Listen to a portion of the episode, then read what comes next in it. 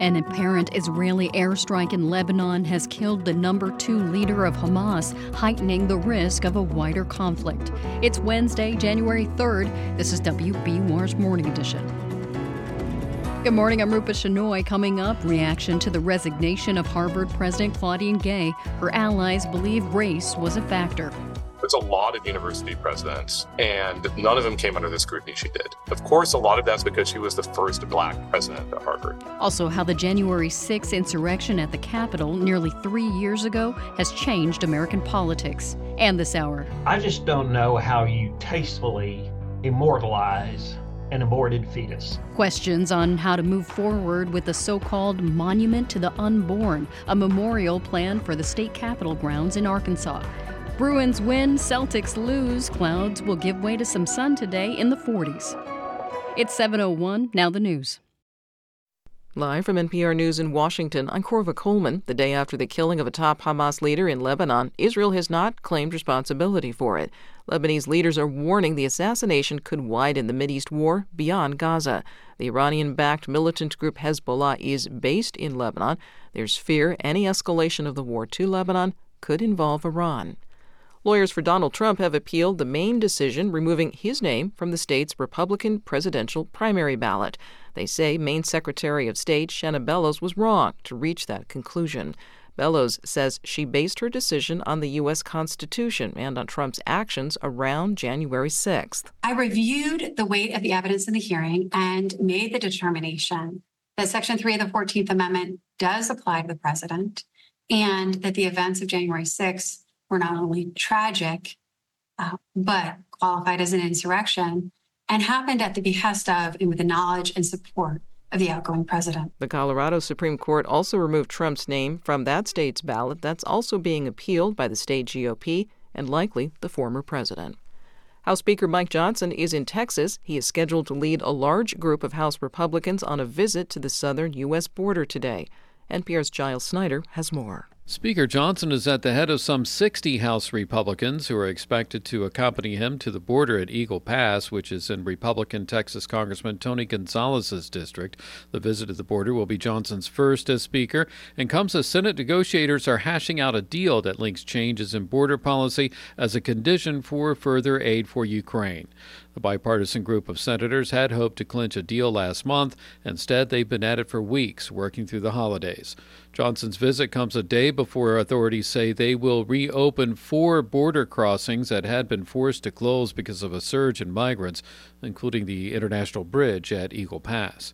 Giles Snyder, NPR News. California now offers health insurance to low income immigrants who are in the United States illegally. Jackie Fortier with LAist reports this is the latest in the expansion of California's Medicaid program. Starting January 1st, all undocumented immigrants, regardless of age, will qualify for Medi Cal, California's version of the federal Medicaid program for people with low incomes. Previously, undocumented immigrants were not qualified to receive comprehensive health insurance, but were allowed to receive emergency and pregnancy related services under Medi Cal as long as they met eligibility requirements. Researchers say about 1 million unauthorized immigrants will remain uninsured after the expansion because they make too much money to qualify qualify for Medi Cal. People who are undocumented are barred from buying insurance through the marketplace under the Affordable Care Act. For NPR News, I'm Jackie Fortier in Los Angeles. You're listening to NPR News from Washington. A state court in Wisconsin has ruled on state absentee ballots. The court says election clerks can accept absentee ballots with certain minor errors. A ruling in 2022 had blocked the Wisconsin election clerks from using long-standing guidance to fix minor errors, and Wisconsin voters couldn't always fix their absentee ballots or get their votes counted. The Iowa caucuses are set for January 15th. The New Hampshire primary election is in less than three weeks. New Hampshire Public Radio's Todd Bookman reports Republican presidential candidate Nikki Haley is working to persuade voters to support her. Republican candidates are working diners and country club ballrooms, seeking to gain momentum in the final days leading up to the primaries. Former United Nations Ambassador Nikki Haley is in the midst of her latest swing through New Hampshire. Her stump speech stresses her foreign policy experience, but also takes aim at Joe Biden and Donald Trump, who she argues have both brought havoc to the White House, weakening America. And we can't be a country in disarray and a world on fire and go through four more years of chaos because we won't survive it. Haley has been endorsed by New Hampshire Governor Chris Sununu and is gaining ground in local polls, but still trails Trump. For NPR News, I'm Todd Bookman.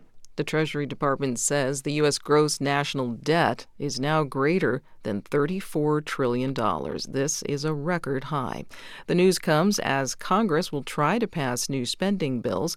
Congress's first deadline is January 19th. If no spending bills pass, the federal government will partially shut down. I'm Korva Coleman, NPR News. I'm Rupa Shenoy. This is WBUR in Boston. Harvard's longtime provost will lead the school until it finds a new leader. Claudine Gay announced her resignation as president yesterday. She faced pressure from donors and right wing lawmakers over her response to claims of anti Semitism on campus. She also faced accusations of plagiarism in her academic work.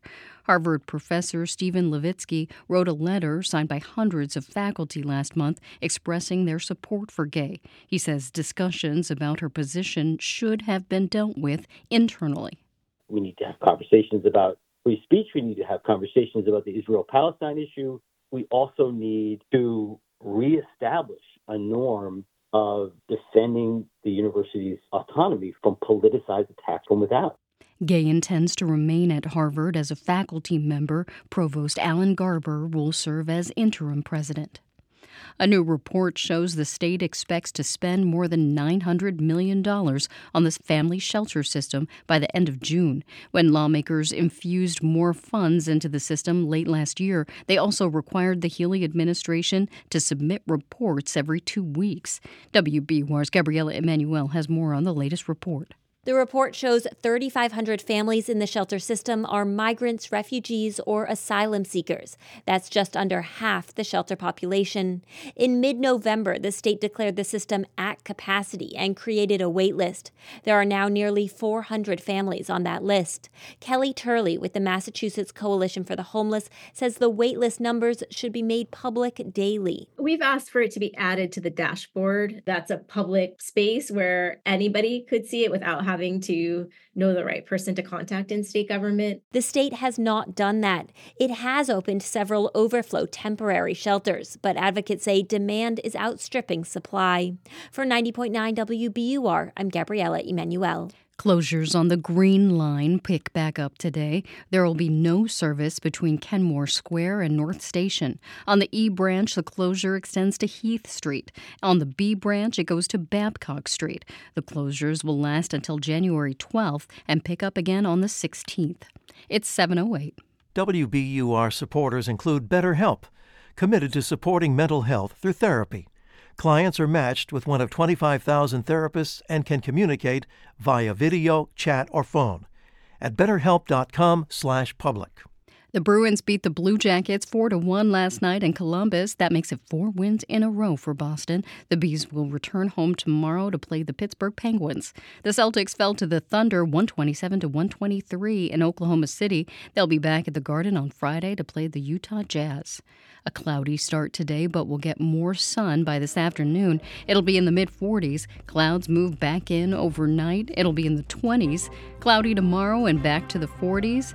And we're keeping an eye on a potential snowstorm this weekend. It's 31 degrees in Boston. Thanks for listening to WBUR. It's Morning Edition from NPR News. I'm Leila Fadel in Washington, D.C. And May Martinez in Los Angeles, California. Harvard's first black president is stepping down after six months in the job. Claudine Gay resigned in the wake of a congressional appearance with other university presidents that was sharply criticized for the response she gave to questions about anti Semitism on campus. She had also been accused of plagiarism, although Harvard said the instances do not meet the bar for misconduct according to its own rules. Randall Kennedy is a professor at Harvard Law School and author of numerous books on race in America. Professor Kennedy, what do you make of the chain of events that has led to the resignation of Claudine Gay? Um, this is a very sad day for uh, Harvard University and indeed for all of higher education in the United States. I'm uh, appalled that uh, Harvard, my employer, was uh, unsuccessful in defending itself against an obvious but effective smear on a variety of uh, dimensions. The, the university has been the, the victim of um, misleading uh, allegations, and it has cost uh, Claudine Gay her job. What are the misleading allegations? There are many. Number one, uh, the claim that uh, Claudine Gay was indifferent to or even encouraging of uh, anti Semitism. She said over and over and over again that she finds any anti Semitism to be uh, abhorrent. Uh, another claim was that Harvard University is awash, is suffused with anti Semitism. Uh, that's ridiculous. Um, the claim of, um, uh, I guess, most recently, uh, Claudine Gay's enemies have been successful in making a uh, mountain out of a molehill with regard to the claims of uh, the allegations of uh, of plagiarism. So you so this was a this was a very effective this was a very effective cultural hit. Uh, but that's really all that it is. So you say making a mountain out of a molehill. What um yes. What is the molehill at least? I mean the, the, the molehill would be instances by the way, in the distant past of um, uh, a certain amount of sloppiness, I think that one could uh, w- one might make that claim with respect to the way in which she handled some of her writing, uh, but but it was altogether trivial, and uh, her enemies have succeeded in elevating this triviality uh, into the um, uh, in, in, in, making it tantamount to some big uh, academic uh, felony. Shouldn't the president of Harvard, though, professor, not have these molehills, or at least we should know about them? Not Uh, find out would- about them the way we have? Well, it would certainly be better if one having a long career did everything perfectly. I'm not making the claim that uh, there's nothing to complain about with respect to the long career of uh, uh, Claudine Gay, but nothing that has nothing that she has done uh, warranted uh, her ouster. And what's really terrible about this situation is that demagogues, who, by the way, were very open in what they were attempting to do, uh, have succeeded in uh, smearing and in ousting uh, this president. Uh, why? Uh, clearly, for ideological reasons. This this this other stuff is largely trumped up. What could the university have done better then, in your opinion, to fight back?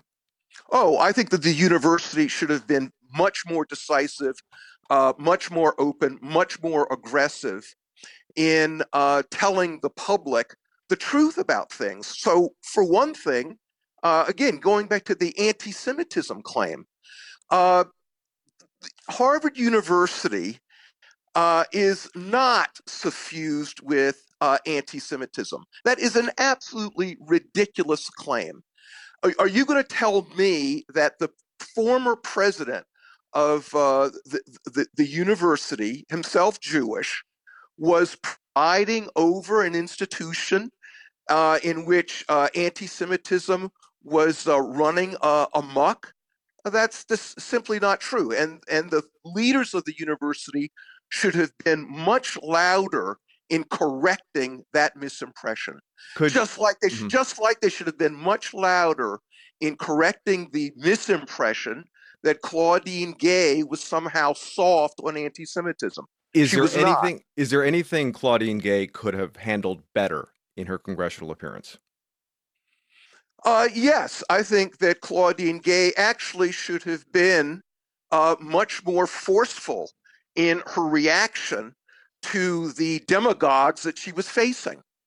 Uh, I, I fault her. I fault her if I'm going to find fault for being all too diffident uh, and you know all too passive uh, in response to what was an obvious attack. Randall Kennedy is a professor at Harvard Law School. Professor, thank you. Thank you.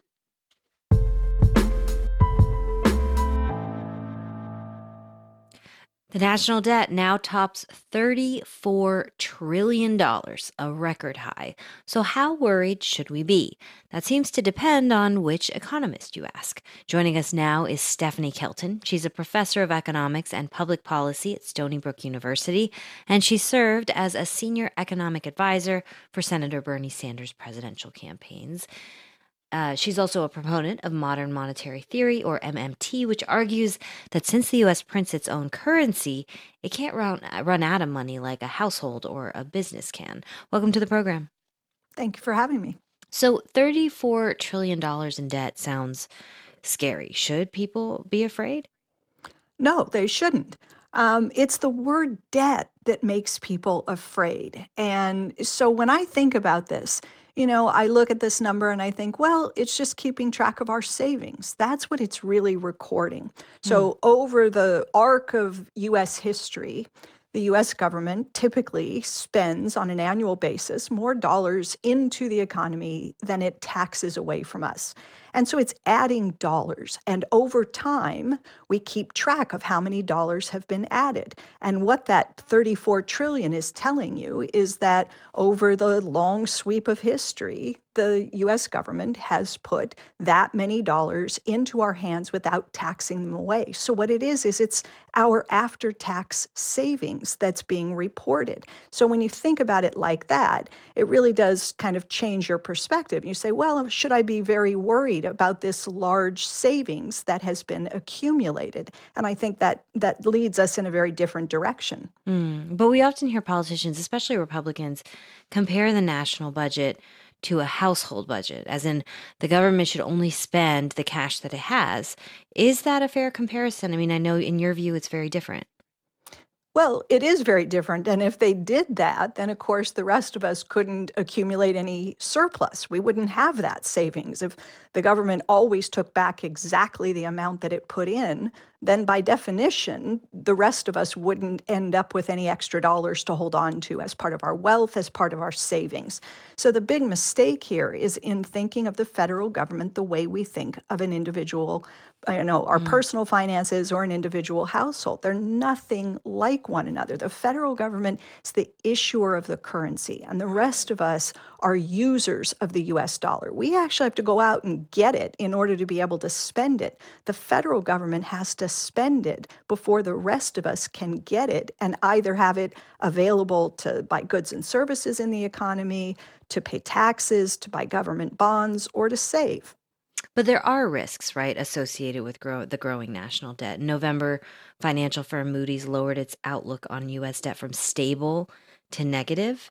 Uh, Treasury Secretary Janet Yellen disagreed with that decision, but acknowledged that current economic circumstances could make the federal debt less sustainable. I mean, what are the risks associated with the growing national debt? Well, they're not economic and they're not financial. Okay. And in the downgrade, I think, you know, the rating agencies have made clear over time that, you know, what they're thinking about is not the federal government's ability to pay, because that is unquestioned. When you are the issuer of the currency, of course, you can never run out. You can't be forced into a situation where you cannot afford to make the payments, to meet the obligations.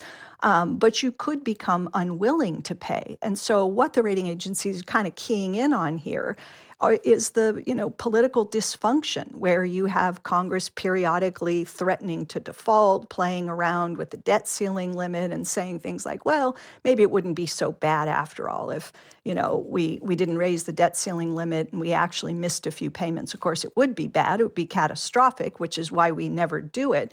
Um, but it does uh, make the rating agencies concerned, and rightly so. And they are warning financial uh, markets and investors that you know there are reasons to to maybe um, you know raise some concerns with respect to the government's willingness, not ability to pay, but its willingness to pay, and that's worth that's worth you know commentary.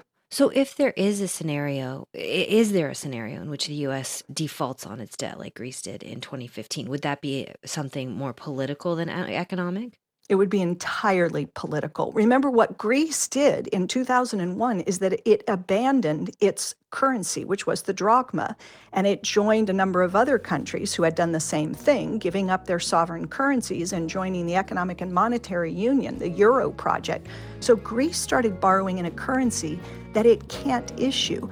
And so, along with Italy and Spain and Portugal and the rest of these countries, there is legitimate default risk. I'm but going to not have to leave it the there. US. I'm so sorry. That's Stephanie Kelton, professor at Stony Brook University and author of The Deficit Myth Modern Monetary Theory and the Birth of the People's Economy. Thank you.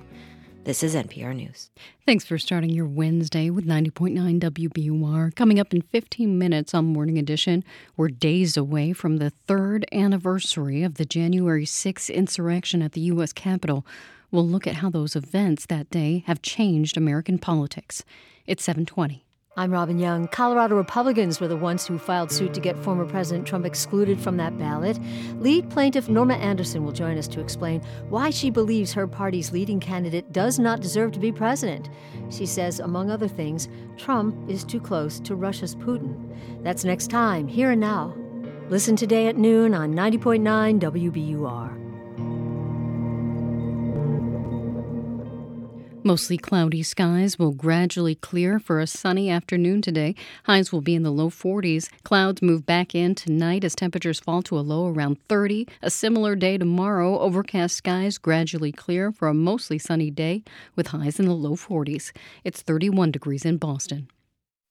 Support for NPR comes from this station and from Procter & Gamble, maker of Metamucil, a fiber supplement containing psyllium, a plant-based fiber for trapping and removing waste in the digestive system, designed to be taken every day. More at metamucil.com. From Workday, with AI at the core of its system, Workday is committed to delivering continuous innovation to help teams stay agile. Workday, the finance and HR system for a changing world. From Progressive Insurance with Snapshot, which monitors safe driving habits to determine a personalized rate at progressive.com. Not available in California and North Carolina or from all agents. And from listeners like you who donate to this NPR station. It's Morning Edition from NPR News. I'm A. Martinez. I'm Leila Fadel. And I'm Michelle Martin. Every day, we make small choices to improve our mood, like picking our favorite outfit in the morning or eating the foods we like. For people in prison, though, even the smallest choices are taken away. Casey Johnson, who uses they them pronouns, couldn't pick the music they listened to. Just have AM, FM radios. You know, most radio stations play the top 40 of each genre. But for the past seven years, state prisons across the United States have been issuing tablets similar to iPads to incarcerated people, which means that Casey can now choose their music. It was a lifesaver. It was the most wonderful thing. My mom actually passed two months after we got these tablets. She and I like to listen to blues a lot. And I could find music that really reminded me of her, of home, of everything else not on the radio. My mother South gonna be the greatest man alive. We wanted to know more about the role music plays in the lives of incarcerated people, so we called a few. The connection was not always the best, so bear with us. Here's Joe Garcia. He is currently at High Desert Prison in California. All throughout my everyday, day to day, you see guys walking around with headphones on, with earbuds in, singing along to whatever they're listening to. They'll be reciting their own type of rap lyrics. They'll be in circles comparing things. You used to call me on my. My name is Jeffrey Shockley, and I'm currently in the State Correctional Institution in southwestern Pennsylvania. They will speak about, oh, this Drake is the greatest artist, or no, no, you have uh, oh, Coolie G, what back in the day, you know, conversations like that. And I know when that hotline blink, that can only mean one thing. In my previous life, I was sort of misanthropic. Like I just was did not like a lot of people. And so music is one facet of me trying to open my heart and really appreciate people for who they are and just look at the humanity. And I really do see that a lot in other incarcerated guys. Bach, Beethoven, Chopin, and you just listen to it like before you're going to bed. And whatever went through, whatever was going on in that day, my mind just gets to float to somewhere else.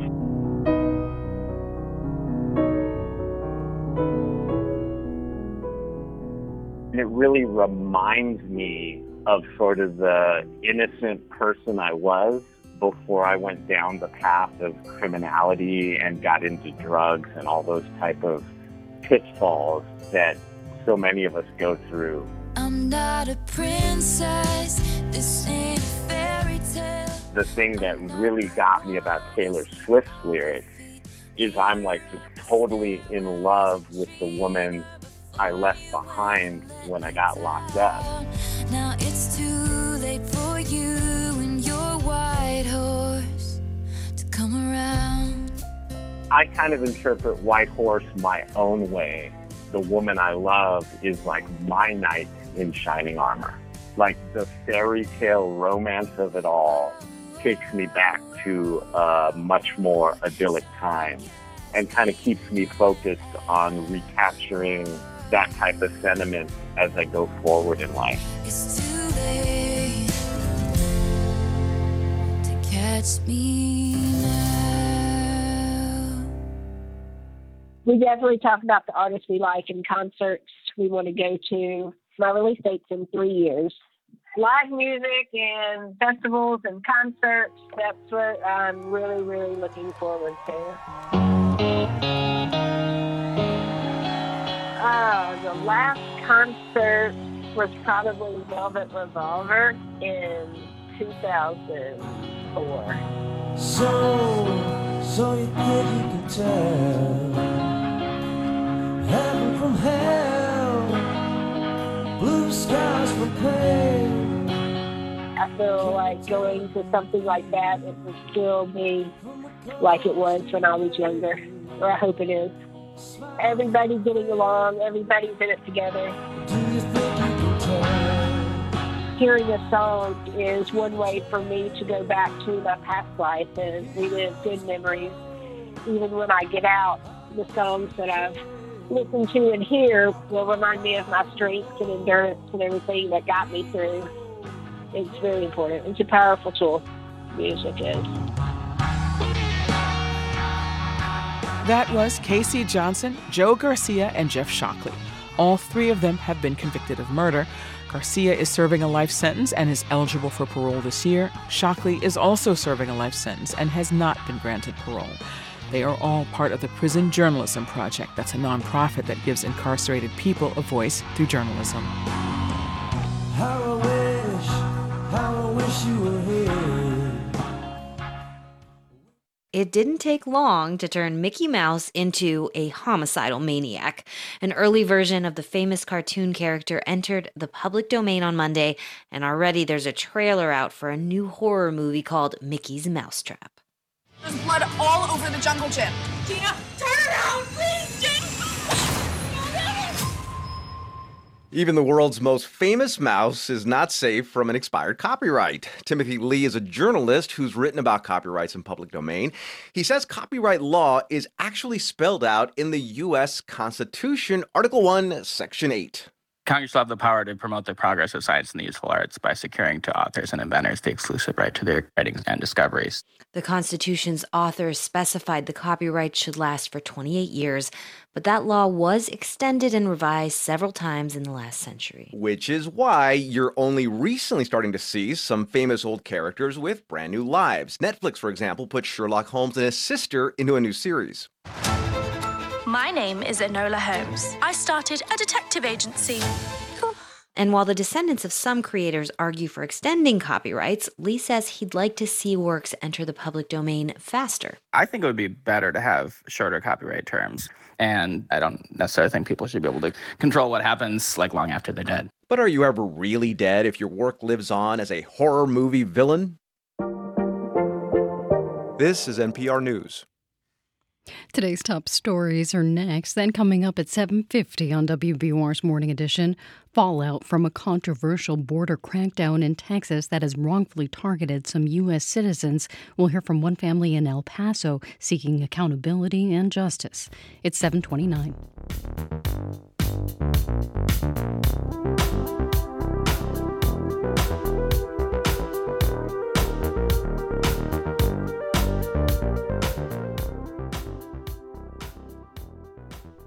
Live from NPR News in Washington, I'm Janine Herbst. At least four people are dead, dozens injured after hundreds of Russian drones and missiles bombarded Ukraine's biggest cities overnight. President Volodymyr Zelensky. Це абсолютно свідомий терор. This is absolutely conscious terror. In just a few days, these last days, from December the 29th until today, Russia has already used almost 300 missiles and more than 200 drones against Ukraine. No other country has so far repelled similar attacks by combined drones and missiles. Heard there through a BBC interpreter. A civil trial is underway in New York that could transform the NRA. New York Attorney General Letitia James is hoping to oust longtime NRA leader Wayne LaPierre on corruption charges. He denies any wrongdoing. And NPR's Brian Mann says the suit filed in 2020 has already set back the NRA. They've lost millions of members. The NRA shut down their juggernaut media operation, even attempted once to file for bankruptcy. And LaPierre, who's 74 years old now, you know, he used to be a really high profile player in American politics, courted by presidents, and his personal influence has clearly waned because of all of this. NPR's Brian Mann reporting. U.S. futures contracts are trading lower at this hour. Dow futures are down about two tenths of a percent. NASDAQ futures are down just over a half percent. You're listening to NPR News. This is WBUR in Boston. I'm Rupa Shenoy. Longtime Cambridge City Councilor E. Denise Simmons is the city's new mayor. She was elected to the post by her fellow councilors this week. Simmons previously served terms as mayor in both 2008 and 2016. She replaces Sumbul Siddiqui, who was accused of creating a toxic workplace during her tenure as mayor. Siddiqui was reelected to the council. Massachusetts and Maine plan to use more than $27 million in public funding to protect endangered right whales. In Massachusetts, the money will be used to develop new fishing gear that prevents whales from getting entangled. In Maine, the money will be used for data collection. There are fewer than 360 of the endangered whales left. Much of the population has been lost after getting caught in fishing gear. More than 300 people need to reschedule in vitro fertilization services after a water main break at Brigham and Women's Hospital. The break on Christmas Eve damaged the walls of the IVF clinic. Hospital officials tell the Boston Globe the frozen embryos and eggs are safe and were not damaged.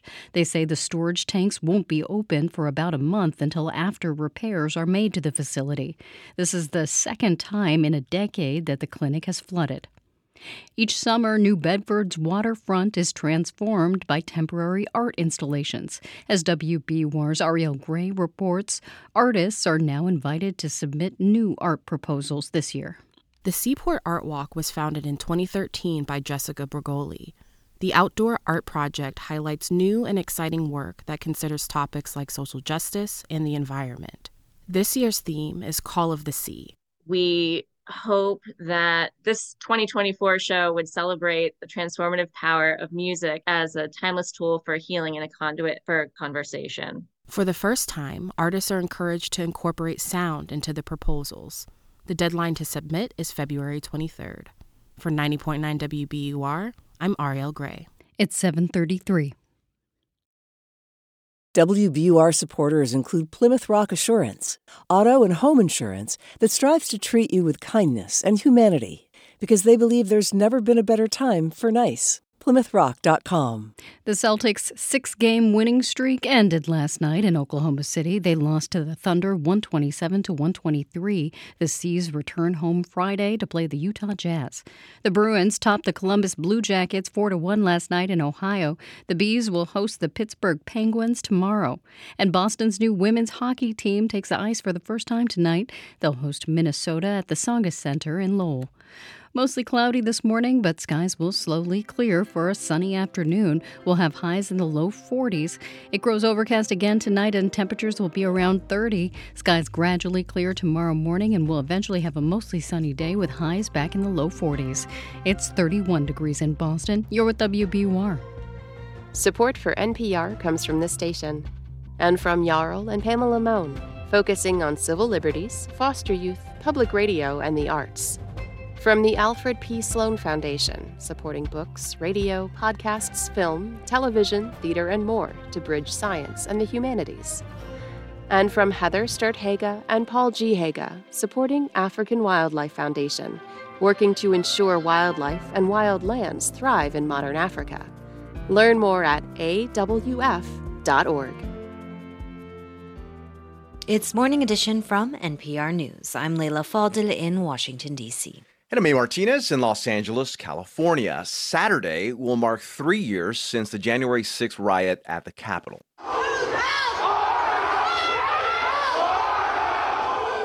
This year, we'll see the first presidential election since that day and all that's unfolded, with former President Donald Trump seeking the White House one more time. So, three years later, what has the effect been on our politics? To try and answer that, we bring in NPR senior political editor and correspondent, Domenico Montanaro. Domenico, so do we know how people view the attack on the Capitol now, now, three years later? I mean, have views changed?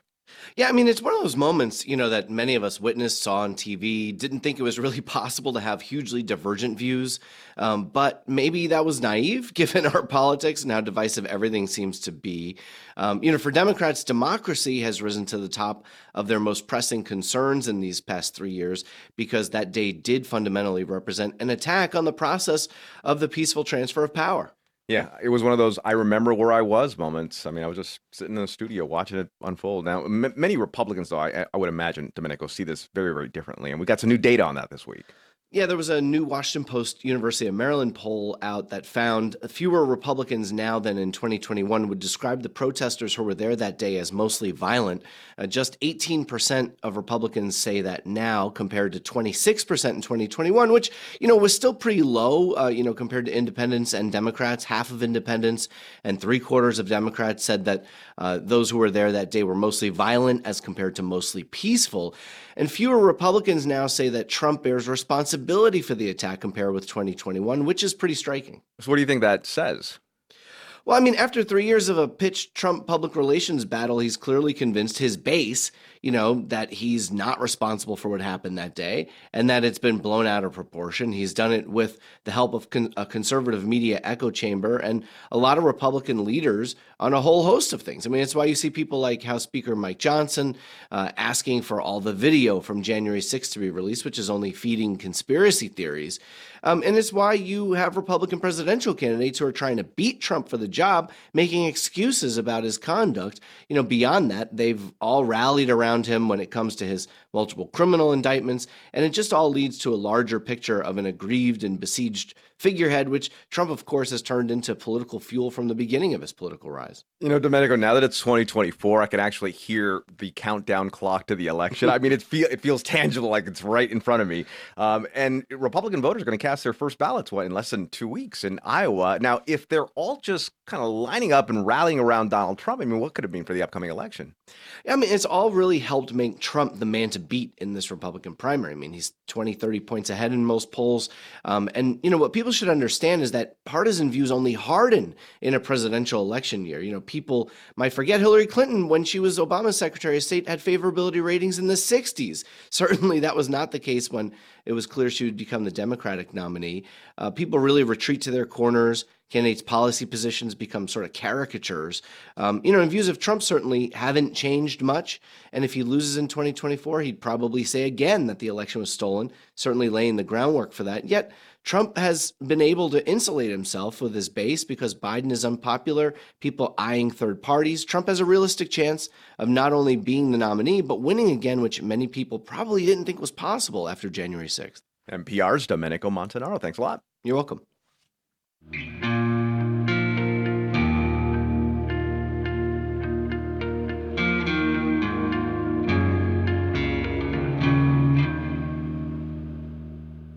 Amid Israel's war on Hamas and the dangers of life under bombardment in Gaza, one man is trying to continue making art. He's among the nearly 2 million Palestinians who've been displaced, and like so many, he is now living in the very crowded southern town of Rafah on the Egyptian border. NPR's Nina Kravinsky brings us his story with the help of NPR producer Anas Baba in Rafah. Basil al Makusi's house in the northern city of Beit Lahia was destroyed on the second day of the war. He knows this because his neighbor texted him a picture on October 8th of the destruction. He and his family had just fled. Since then, his family's been displaced and lives in a tent. He's created makeshift rooms by hanging blankets from the ceiling, one with the FC Barcelona logo, as noted by NPR producer Anas Baba. Maybe he's a Real Madrid, maybe he's a Barcelona fan, but what we do know here is one thing that this man, even inside of his tent, is an artist. Seated on a black mat on the ground, Al Makusi paints two long human faces side by side in black watercolor. My primary concern is my children and how to provide them with a decent life, or at least a part of the life I wished for them. But I found that my soul is still attached to art.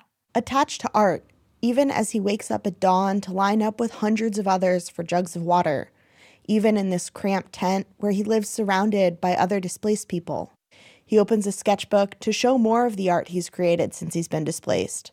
Some of his works depict the fear he sees on the faces of the strangers around him.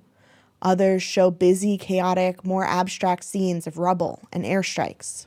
My hand would be drawing on paper while my mind was seeing the destroyed houses around Gaza and all these areas. They all merged into one scene in my mind because the destruction of these houses was similar. Back home, Al Makusi has a studio full of his paintings where he and his family sheltered at the beginning of the war. But it's directly next to Al Shifa Hospital in Gaza City, the site of a massive Israeli military raid and firefights last month. Israel says Hamas uses the hospital and the tunnels beneath it. Al Makusi suspects his life's work was destroyed in the raid. The biggest problem in our lives as artists is not just our homes or our lives that are lost through the destruction of our homes, but also our work. He managed to find sketchbooks in Rafah, and he had brought paints, just a few different colors, most of which he stopped using. When I looked at my painting, I realized that I was deceiving myself because these colors do not reflect the destruction and reality surrounding us. So now he paints and draws in mostly black and gray. In the future, if God grants us life and we continue to live, I can paint them on a larger canvas. But for now, to keep it in my memory, I need to document it in sketches. Document it because he says that's the only way to release the anger he feels about the destruction of his home. I walk on the streets, and every face I see is angry. Men, women, young, old, everyone's faces show anger. There is no beauty left to see in Gaza. Reporting with NPR's producer in Rafah, Anas Baba, I'm Nina Kravinsky, NPR News in Tel Aviv.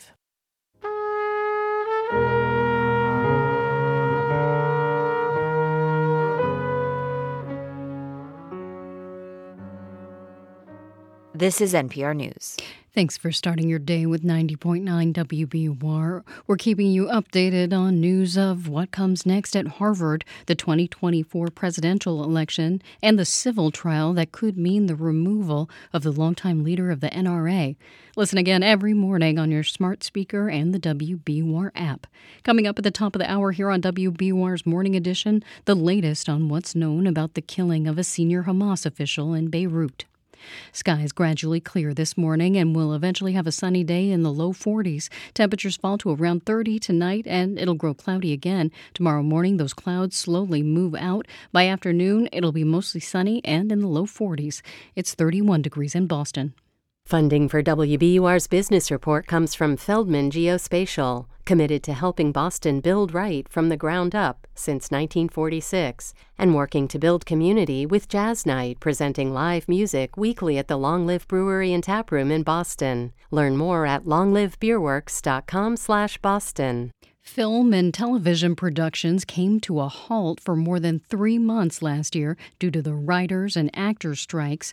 WBUR's Solon Kelleher visited New England's go to prop house to see whether business is back to normal since the strikes ended. It's typically a chaotic scene at Westerman's Props Warehouse in Worcester as set decorators hunt for period furniture or retro appliances. These days, workers have time to organize inventory, hoping for a post strike rebound that hasn't happened yet. I keep joking with everyone that this is the cleanest they'll ever see Westerman's. That's set decorating buyer Megan Guilfoyle. A lot of us are kind of itching to get back to work, but also there's not much going on yet. Guilfoyle and the crew at Westerman's don't know when they'll get the next call from a big production, but they've had months to prepare and they're ready. For 90.9 WBUR, I'm Solon Kelleher. More people stayed in Boston hotels last month than compared to before the pandemic. According to data obtained by the Boston Business Journal, the Boston metro area had occupancy rates of nearly 70%. That's compared to 69% in 2019. Hospitality officials say those numbers show strength in the Boston market. It's 745.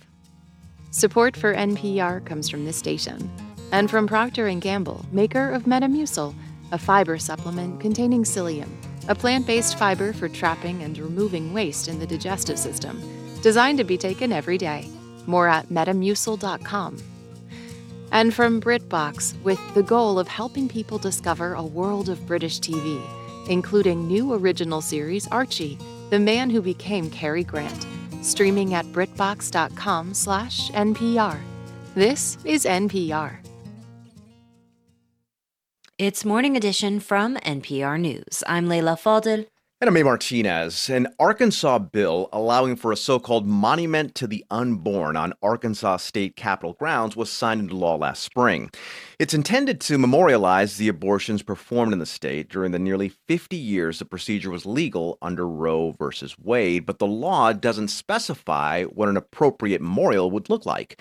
And as Little Rock Public Radio's Josie Lenora reports, this has led to some debate and discomfort over what design to choose for such a public and political piece of art.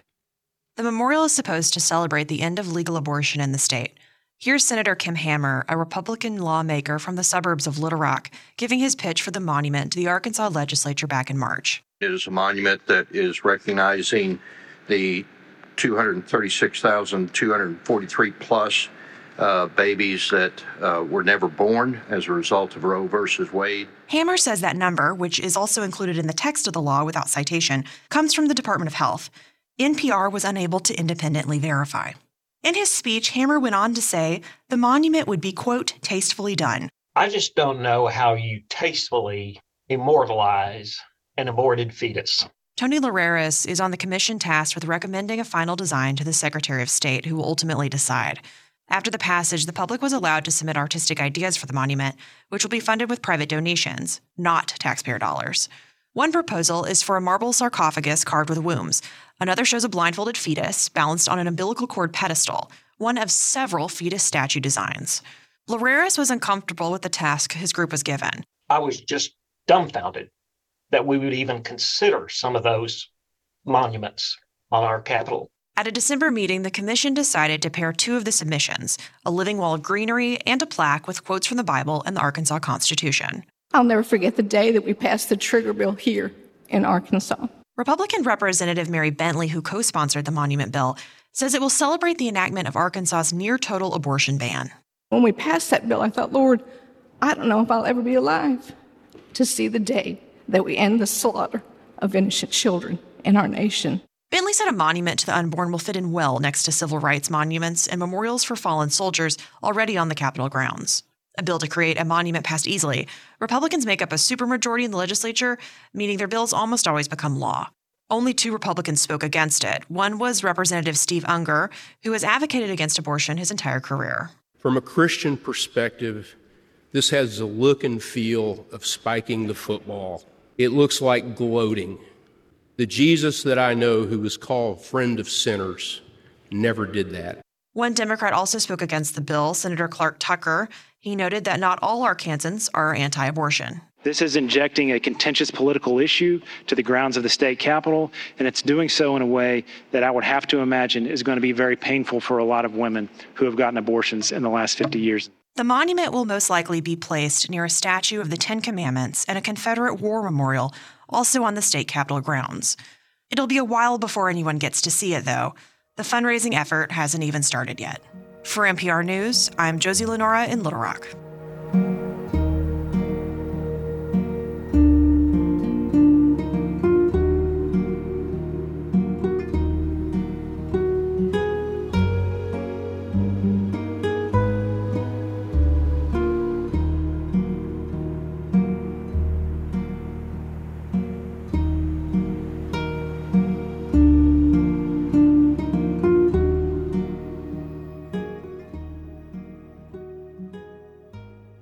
This is NPR News.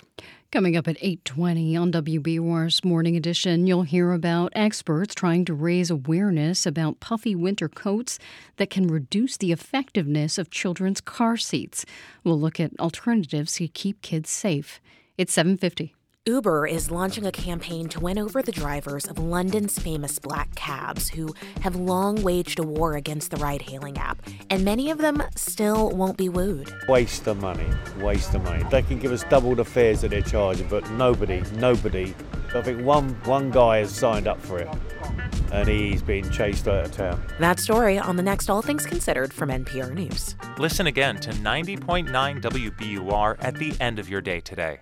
Here's a look at some of the stories we're following this Wednesday morning. An apparent Israeli airstrike in Lebanon has killed a leader of Hamas, raising fears of a larger conflict in the Middle East. Harvard's first black president, Claudine Gay, has resigned after new plagiarism allegations surfaced against her. And thousands of doctors are off the job in Britain today as part of a six day strike that's set to be the longest in the history of the National Health Service. Stay up to date on the news all day here on 90.9 WBUR and on the WBUR app. WBUR supporters include Babson College, where an MBA or specialized master's equips you with the skills to take action and lead with confidence.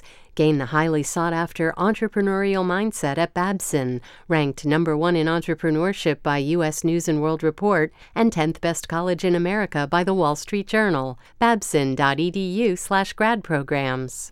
Low 40s today under cloudy skies that'll gradually clear. Around 30 tonight, and the clouds return overnight. Then skies clear tomorrow morning, and we'll have a mostly sunny day back in the low 40s. It's 31 degrees in Boston.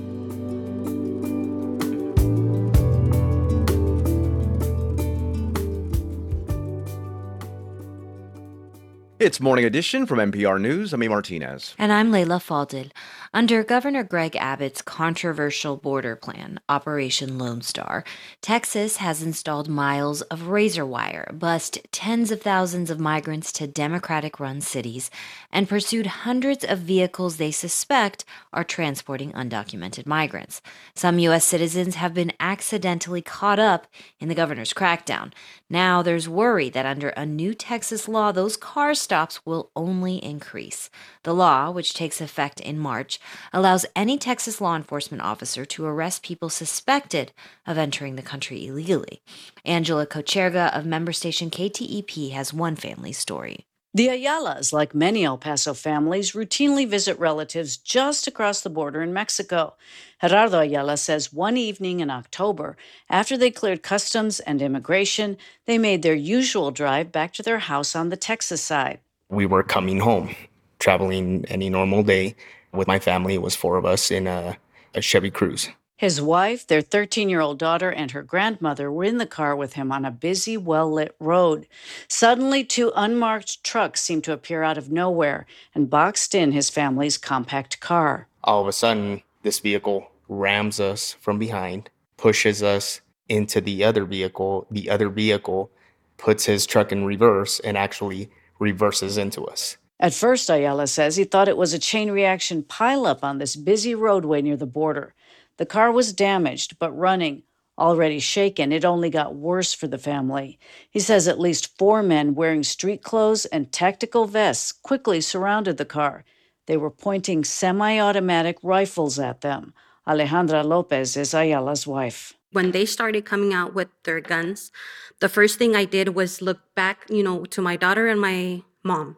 I mean, they were the first things that I thought about. I saw her little face scared. I had never seen her face so scared. The Ayalas are U.S. citizens. They say there was no probable cause to pull them over, and certainly none to ram their car and threaten them with guns. It's not clear how often these improper stops happen. The Texas Department of Public Safety has a complaint process, but does not specifically track those involving Operation Lone Star. Human rights organizations say they will soon begin training Texans about their rights and how to file profiling and other complaints. The Ayala's 13 year old daughter Isabella says the experience has changed her view of law enforcement. It was kind of traumatizing. I don't feel safe anymore because they don't do their job correctly, I'm guessing. The Texas Department of Public Safety, or DPS, has special agents in plain clothes and unmarked vehicles working in the area to break up smuggling rings. Gerardo Ayala says a DPS supervisor that night told him the family car was similar to a vehicle they were tracking. They came in charging. I mean, they look like furious bulls coming at us. As soon as I opened that door and I told them this is just me and my family, their faces just changed drastically.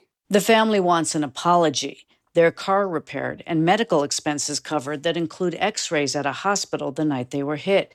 Ayala says his 67 year old mother in law has lingering back pain. A Texas DPS spokesperson only said that they're looking into the allegation. A new law is set to take effect in Texas that makes crossing the border illegally a state crime. Now, more than 50 immigrant and civil rights organizations are raising concerns. They're worried more U.S. citizens of color living on the border will be profiled and improperly stopped, like the Ayalas. Fernando Garcia directs the Border Network for Human Rights. He says the state crackdown is out of control. They need to launch an investigation on the actual consequences of Operation Lone Star, on migrants dying, of U.S. residents being abused, on waste of money of our taxpayers' dollars. For their part, the Ayalas are considering hiring a lawyer. Gerardo Ayala says he wants those who targeted his family by mistake held accountable. After his experience, he's deeply worried about the new state law. How is this not going to affect us? It's going to affect every single individual here in the borderland. Everyone. Ayala says he needs DPS held responsible for the sake of his family and others in this border city where more U.S. citizens could find themselves mistakenly caught up in a Texas law enforcement crackdown. For NPR News, I'm Angela Kocherga in El Paso.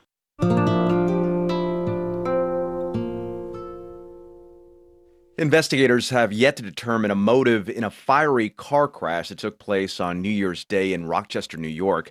Police say a driver crashed into another vehicle outside a concert venue, killing himself and two other people. Here's Gino Finelli with WXXI News. The crash happened just before 1 a.m. on January 1st as concertgoers were leaving Kodak Center in the far north of Rochester after a New Year's Eve performance. Rochester Police Chief David Smith said in a press conference on Tuesday that the driver is believed to be 35 year old Michael Avery. Smith said Avery deliberately sped a rented SUV into a lane of oncoming traffic close to a pedestrian crossing and hit an Uber. This created the chain of events that followed, leading to the death of the two rear seat passengers of the rideshare vehicle and the injuries of at least nine pedestrians. The SUV had been packed with about a dozen gasoline canisters that exploded on impact. Eight of the nine pedestrians suffered minor injuries. A nine suffered injuries that police have called life altering. The two passengers who died in the crash have been identified by police as 28 year old Justina Hughes and 29 year old Joshua Orr, who had been attending the concert.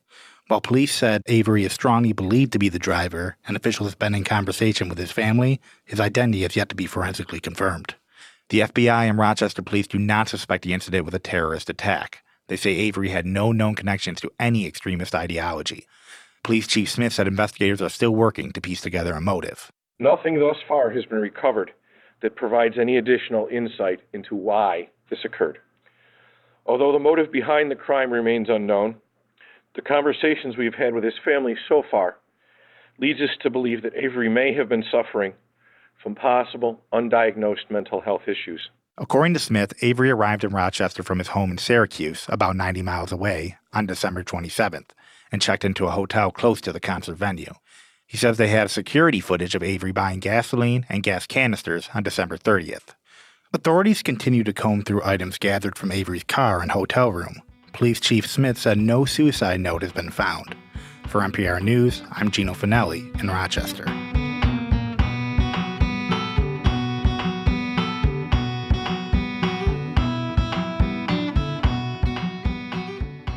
This is Morning Edition from NPR News. I'm A. Martinez. And I'm Leila Fadel. I'm On Point Executive Producer Jonathan Dyer, and this is 90.9 WBUR FM Boston, 92.7 WBUA Tisbury, and 89.1 WBUH Brewster. Listen anytime with our app or at WBUR.org. WBUR, Boston's NPR news station. Lebanon is blaming Israel for an explosion in Beirut that killed a senior Hamas official, raising fears of a widening Middle East conflict. It's Wednesday, January 3rd. This is WBUR's Morning Edition. Good morning, I'm Rupa Shenoy. Coming up, Claudine Gay, Harvard's first black president, has resigned amid plagiarism accusations and criticism of her congressional testimony. Some Harvard staff are expressing concern. Regardless of what you think of the accusations against her around plagiarism, those are all things that need careful debate and careful consideration, and this was certainly not an example of that. Also, this hour, the New York corruption trial threatening the longtime leader of the National Rifle Association, plus puffy winter coats may make kids less safe in cars. That puffiness will compress during a crash and it introduces additional slack in the child's harness system. Clearing skies today in the 40s. It's 801, now the news.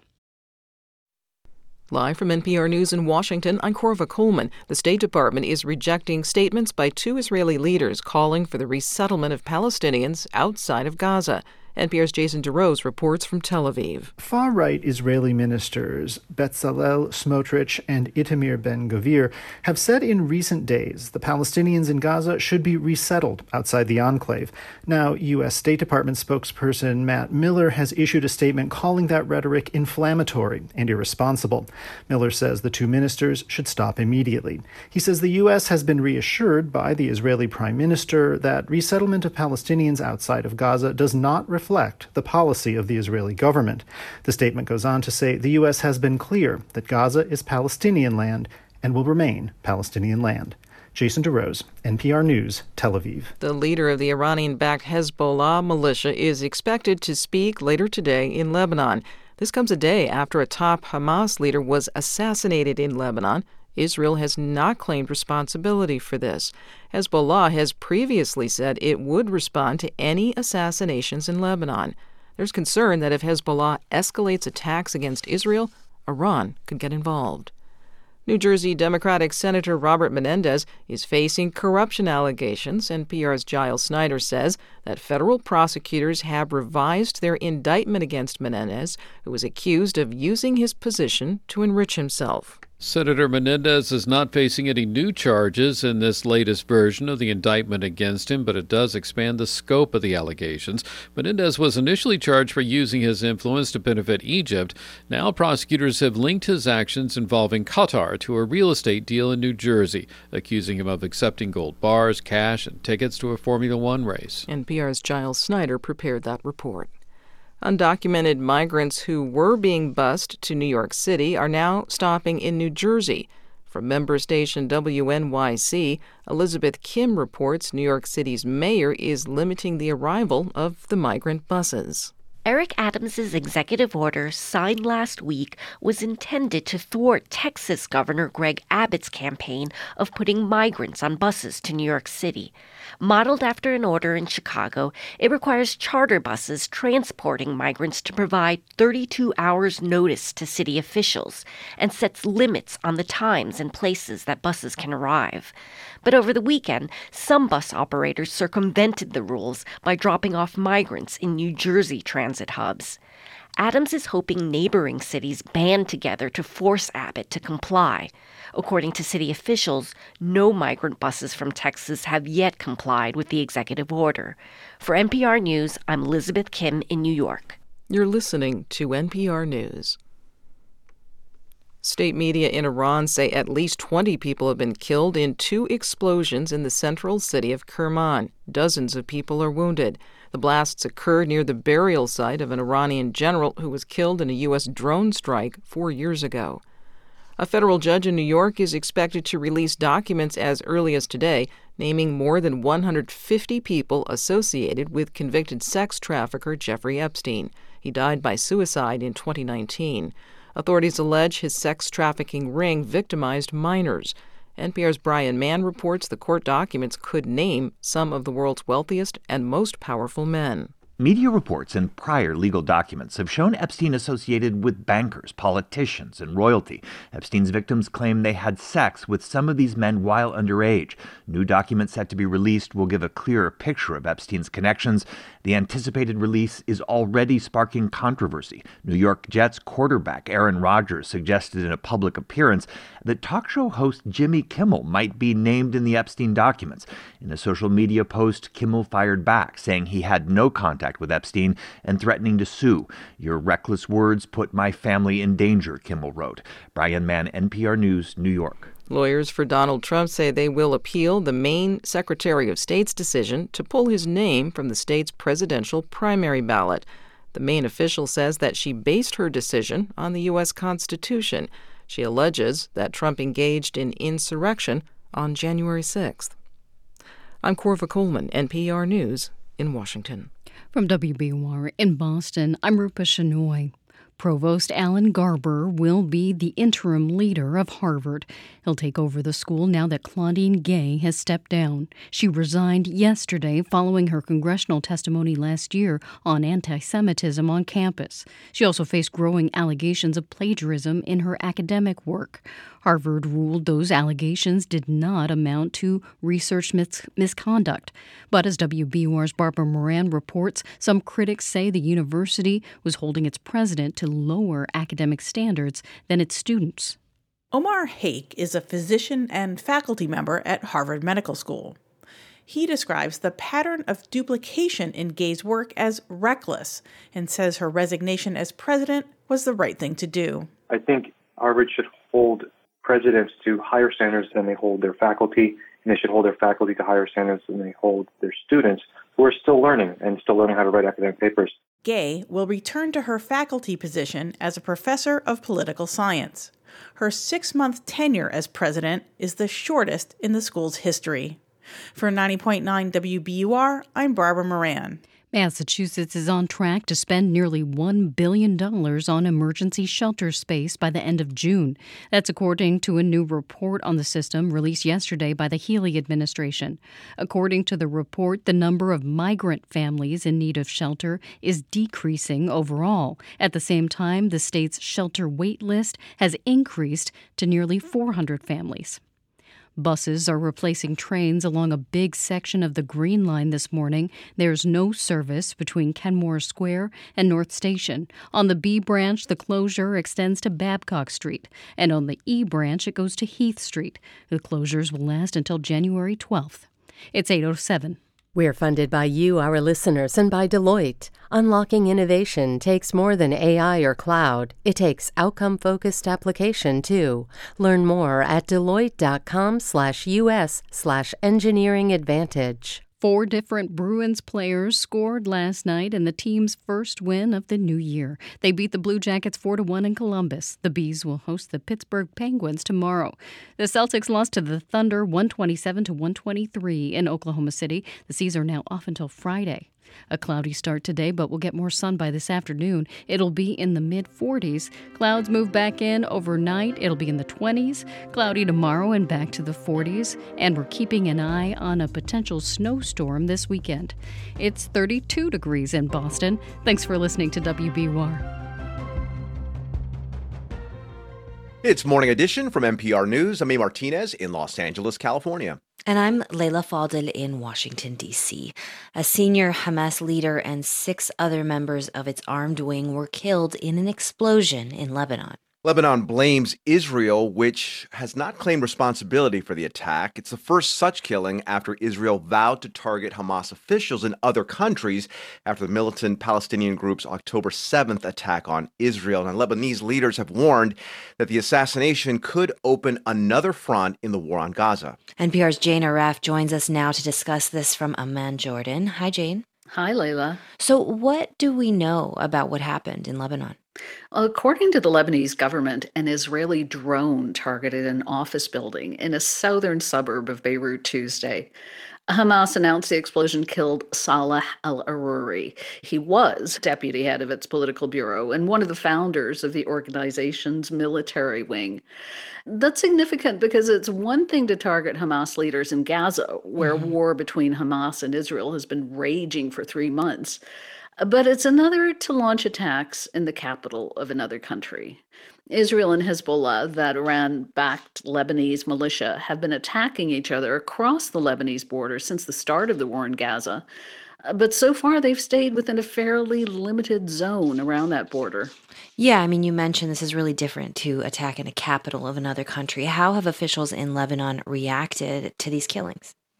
Well, there's a lot of worry. Lebanon's Prime Minister Najib Mikati has said the attack is aimed at opening a new phase in the conflict at the Lebanese border.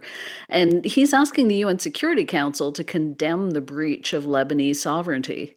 Uh, we have to note that Israel hasn't claimed responsibility for the attack, as you Okay. mentioned. Mark Regev, an advisor to Israeli Prime Minister Benjamin Netanyahu, said in an MSNBC interview that whoever did it was not targeting Lebanon or Hezbollah. But the big danger is that Hezbollah will likely feel compelled to respond in some way. And if it does escalate, Iran, which backs Hezbollah, could get involved.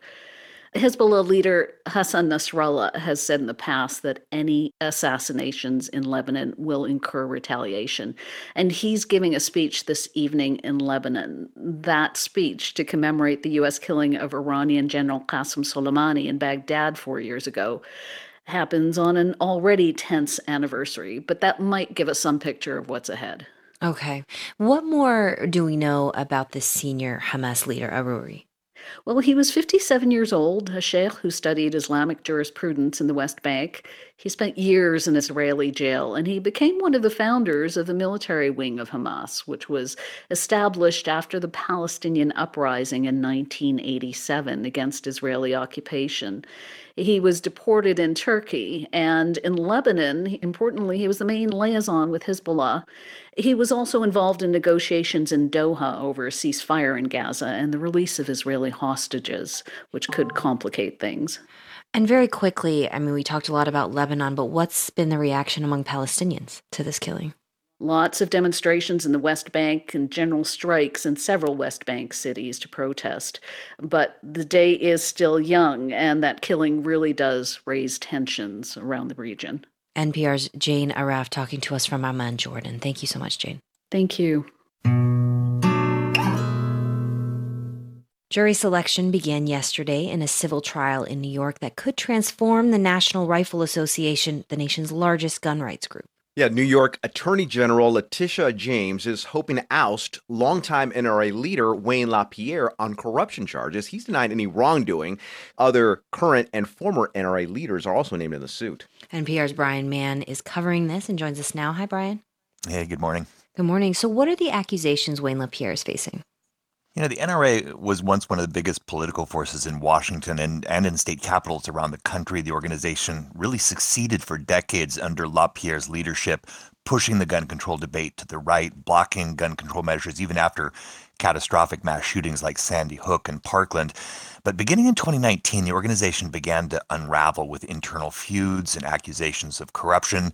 New York's Attorney General Letitia James began investigating, and her team says they found evidence that more than $64 million in cash from NRA donors was misused by LaPierre and other leaders. The lawsuit claims the organization became a personal piggy bank, paying for things like private jet flights to the Bahamas.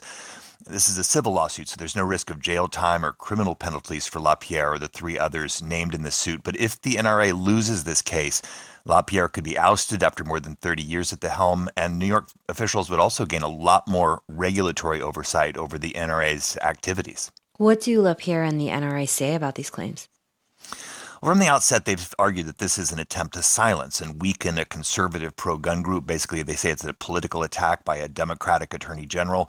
The NRA tried repeatedly to have this case dismissed on those grounds, but their arguments have been rejected by appeals courts. So now we're going to trial. It- is important to note that this case and the growing controversy surrounding LaPierre have already really crippled the NRA. Uh, Since the lawsuit was filed in 2020, they've lost millions of members. The NRA shut down their juggernaut media operation, even attempted once to file for bankruptcy. And LaPierre, who's 74 years old now, you know, he used to be a really high profile player in American politics, courted by presidents, and his personal influence has clearly waned because of all of this. Okay, so it seems like the NRA is back on its heels here, facing serious legal peril. How has that affected the wider debate over gun rights and gun safety? Yeah, this is interesting. Before the NRA was hit by internal dissent and these legal troubles, a lot of their beliefs about gun regulations had really been adopted wholesale by the Republican Party and by many of the GOP's core voters. So while the NRA's direct influence has faded, we haven't seen big changes to the politics of gun control, uh, despite the growing number of mass shootings in America, daily gun violence in some cities, and, and also polls showing broad public support for things like universal background checks. The GOP is largely stuck to their argument that almost all gun regulations violate the Second Amendment, so the NRA is a shadow of itself as this case goes to trial, but the NRA's ideas, they're still incredibly influential. NPR's Brian Mann. Thanks for your reporting, Brian. Thank you. The search is on for a new president of Harvard University. Yeah, six months after she took the job, Claudine Gay, Harvard's first black president, resigned yesterday. She's been taking a lot of heat for her comments to a congressional committee about anti Semitism on campus and accusations of plagiarism in her past academic work. NPR's Tovia Smith has been following the story and she joins us now. Hi, Tovia. Hi there. So, what was it that pushed Gay to resign all these weeks later after the congressional hearing? Well, it seems it was these multiple allegations of plagiarism mm. that ultimately brought her down. Um, there was, of course, fierce backlash to her testimony last month after she said that calls for genocide against Jews would not necessarily violate campus rules, but at that point, Harvard still had her back. Things really seem to have changed this week when we learned of even more allegations that she lifted chunks of language without attribution. In her resignation statement, Gay said it was difficult beyond words to have doubt cast on not only her commitment to confronting hate, but also now on her scholarly rigor. And she said she's resigning so as not to be a distraction. Now, I know this is happening during Harvard's winter break and so there's not really anyone on campus. What, what kind of reaction are you hearing?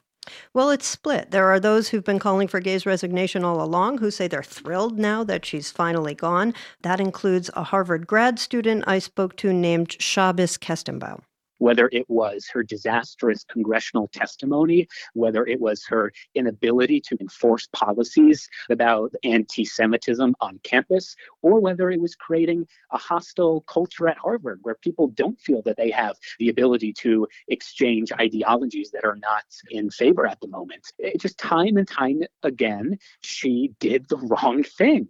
I'll add that many people who've called for Gay's ouster have said that Harvard's problem is not a single person, but a culture. And mm. that was also echoed by Elise Stefanik, uh, the congresswoman who grilled Gay and the presidents of Penn and MIT at that hearing. Okay, so how much do those comments from Stefanik about Harvard actually point to a bigger, broader political battle here? Very much. As one faculty member I spoke to put it, this is not about Harvard, it's about New Hampshire and Iowa. Or, as another put it, um, the committee is using the pretext of fighting anti Semitism to actually fight DEI, or diversity, equity, and inclusion, mm. as well as to fight how schools approach things like race and gender. I spoke with Harvard professor Khalil Gibran Muhammad, who called Gay's resignation a terrible moment for higher ed.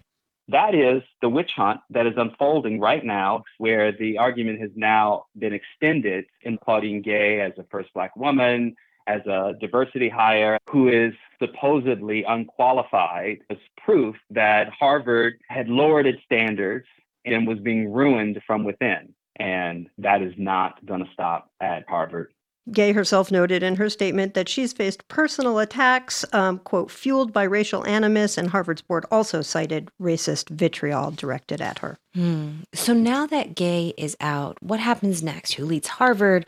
The battle over what speech is protected on campus? Yeah, Gay stays at Harvard as a tenured faculty member, and an interim president takes her job until a permanent one is found. Uh, but no, don't expect her resignation to be the end of it, uh, either in terms of the tussle over what's taught on college campuses or um, on where to draw the line between protected speech and hate speech on campus. NPR's Tovia Smith. Thanks, Tovia. Thank you.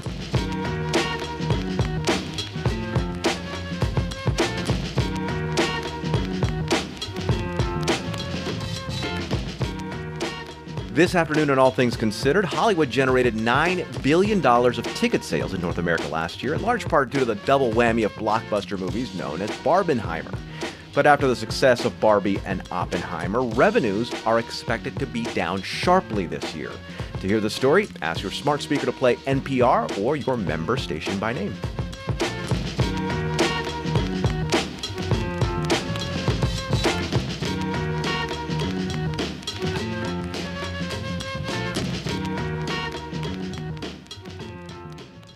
This is NPR News. Get the latest on the resignation of Harvard's president all day here on 90.9 WBUR, on the WBUR app, and at WBUR.org. Coming up in 20 minutes on Morning Edition, as New York, Denver, and Chicago struggle to accommodate busloads of arriving migrants seeking shelter, we'll hear from the mayor of Erie, Pennsylvania, who says Rust Belt cities would welcome those migrants. It's 820. I'm Robin Young. Colorado Republicans were the ones who filed suit to get former President Trump excluded from that ballot. Lead plaintiff Norma Anderson will join us to explain why she believes her party's leading candidate does not deserve to be president. She says, among other things, Trump is too close to Russia's Putin. That's next time, here and now. Listen today at noon on 90.9 WBUR. Partly cloudy skies will gradually clear for a sunny afternoon today. Highs will be in the low 40s. Clouds move back in tonight as temperatures fall to a low around 30. A similar day tomorrow. Overcast skies gradually clear for a mostly sunny day with highs in the low 40s. It's 32 degrees in Boston. Support for NPR comes from this station and from Progressive Insurance, where drivers can compare direct rates using Progressive's rate comparison tool. Customers can see options and rates side by side. More at progressive.com or 1 800 Progressive. From the Pew Charitable Trusts, sharing stories to illuminate data and trends that shape the world today through its podcast After the Fact. Learn more at pewtrusts.org/slash after the fact. From Procter & Gamble, maker of Align Probiotic, a daily supplement designed by gastroenterologists to help relieve occasional bloating, gas, and abdominal discomfort. More at alignprobiotics.com. And from listeners like you who donate to this NPR station.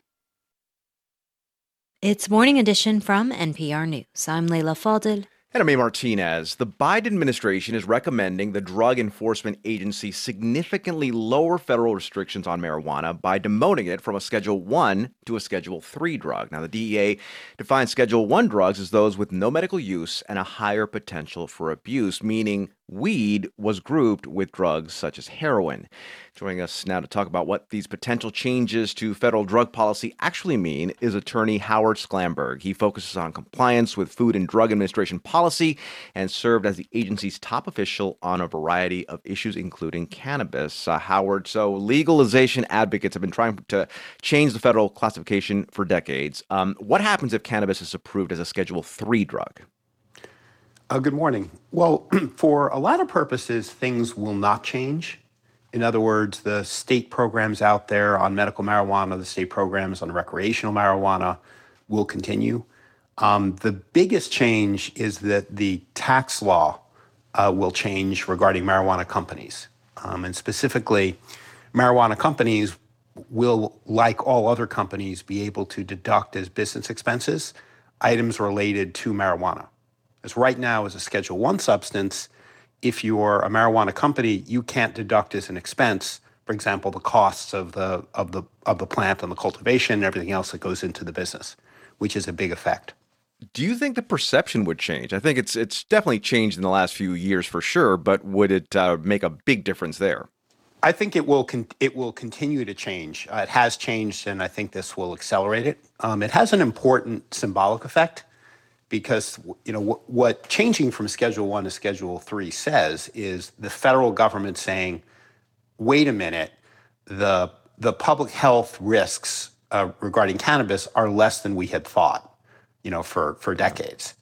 Um, and that does have an important symbolic effect, um, and I think will be used by advocates for further steps in the future. Now, recreational use uh, has been legalized in 24 states, and more could join as the uh, issue is expected to appear on a, a, lot of ballots in 2024. Howard, does lowering the federal classification matter if you're driving through a state where marijuana is illegal?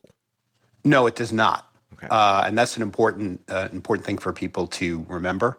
the The overall federal law is still that um, marijuana is an illegal controlled substance, and the federal government doesn't enforce that by and large uh, against possession. But the state laws will remain in effect, and people have to obey the state laws. Now, when it comes to the taxes, as you mentioned earlier, does a lower classification mean for national access to study the effects of cannabis?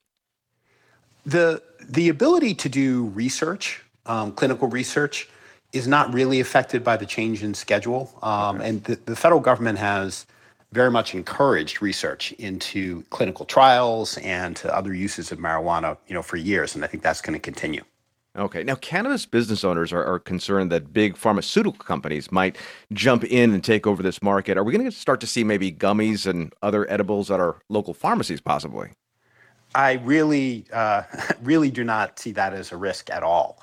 Uh, first of all, the by changing the scheduling for, to, from Schedule One to Schedule Three, the overall environment and legal framework for doing research remains the same. Uh, and the fact is, for a pharmaceutical company to get an approved drug for cannabis, they have to invest a lot of money into clinical trials and they have to get an approval for a specific use. So, in other words, when you get a drug approved, it's not just here are gummy bears, use them for what you would like. Our drug approval system is based on evidence related to specific uses of a drug.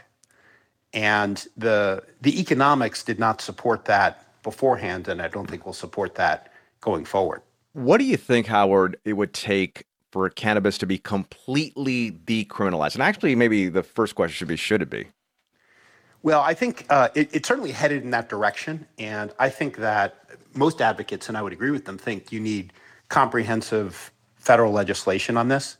I mean, if you take a step back and you were, you were, you know, from a foreign country, and you would say, wait a minute, we have a patchwork of laws. It's illegal federally, but it's not really enforced. There are state laws here and there. Uh, there's a need for a comprehensive, uniform federal legislation that addresses uh, what is legal and what regulations apply and what safety rules apply. Howard Sklamberg is a partner at Arnold and Porter Law Firm. He focuses on FDA compliance and policy. Howard, thanks. Thank you very much. Puffy jackets are great for keeping kids warm in winter, but a bulky coat and a car seat can be a dangerous pairing. As winter sets in, we've gathered some tips on car seat safety. NPR's Diba Mohtasham has the story. It's normal to bundle a child up during the cold winter months, but caregivers might not realize that a thick puffy coat or too many layers under a car seat harness can actually be a potential risk those layers and that puffiness will compress during a crash and it introduces additional slack in the child's harness system in their car seat. That's Emily Thomas. She's the auto safety manager at the Consumer Reports Auto Test Center. She says that the additional gap allows the child to move more in the event of a crash, even potentially moving outside the protection of their car seat. So it's really important to make sure that their harness is nice and snug for every ride. And to do that, there's a very simple but effective test called the pinch test. So you take your thumb and your forefinger and you slide it over your child's shoulder where the harness strap is. If any of the harness strap comes between your thumb and forefinger, then you know that you need to tighten the harness a little bit more.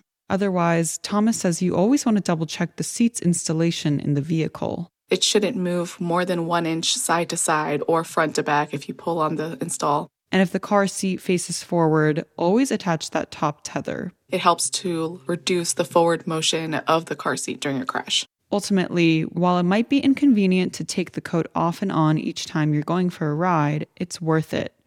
But a child doesn't have to be chilly for the sake of safety in order to still keep them warm, you can drape a blanket over them after they've been properly harnessed, or you can put their coat on them backwards on top of their harness like a blanket. Diba Mohtasham, NPR News.